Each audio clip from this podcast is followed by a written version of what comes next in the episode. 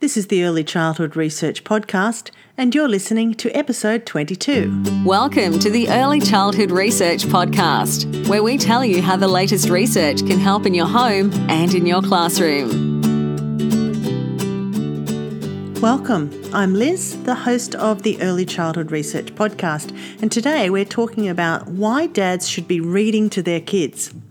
If you follow this podcast, you will have noticed that it's been quite a while since my last episode on concussion with young children. If there's one thing to know about podcasting, it's that it's very time consuming. So I'm doing an experiment by publishing a short episode that doesn't require as much research time, but I hope you still find it very helpful. You can find the transcript of this episode and some links to relevant articles at liz'searlylearningspot.com. Just click on the podcast tab and look for episode 22. So, why should dads be reading to their kids? In a study comparing how children's reading is affected when read to by mums versus dads, Dr. Elizabeth Duursma found a strong gender pattern. Mums put more pressure on themselves as parents. They see it more as a job. They see themselves in competition with other mums. So when mums are reading with their kids, they're often approaching it as a teaching exercise, which some call competitive parenting. Dads, on the other hand, are lying on the floor with their kids, and if the kid doesn't want to read, they just let it go.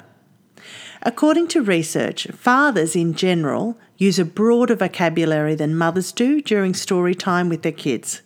They use the story as a springboard for imaginative discussions, which in turn encourages their child's language development. They also tend to use the story as a springboard to chat about everyday experiences rather than staying focused mostly on the story as mums tend to do.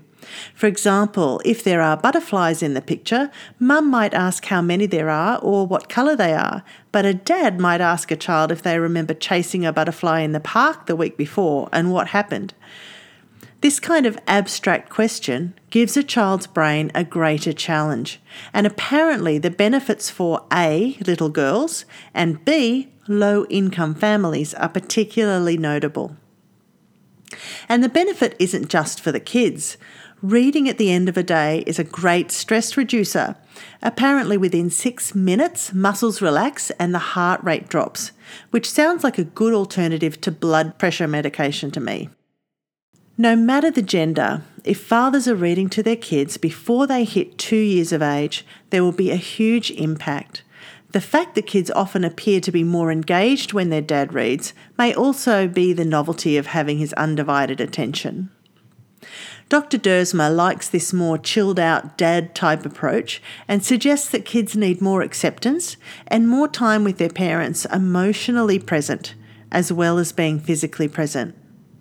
When observing parents out of the home, she finds that mums are more often sitting to the side using their phones, whereas dads are more likely to be actively playing with their kids. Please note that I'm speaking in very broad generalizations here.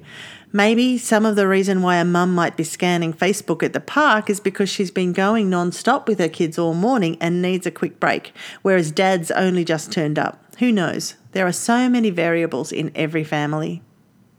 I find this quote from Professor Jacqueline Barnes enlightening.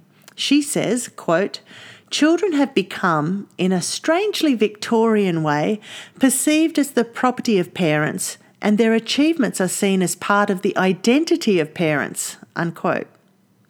The resulting tutoring and pressure put on kids to succeed is not healthy, and this can start from a very young age. Perhaps tiger mothering is more widespread than I'd realised.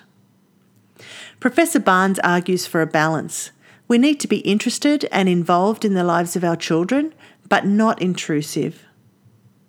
Researchers have found that mums are still considered the primary carer and dads are often still off to the side. That if given the chance to hang out with their kids, they'll grab it. But sometimes mums control the access.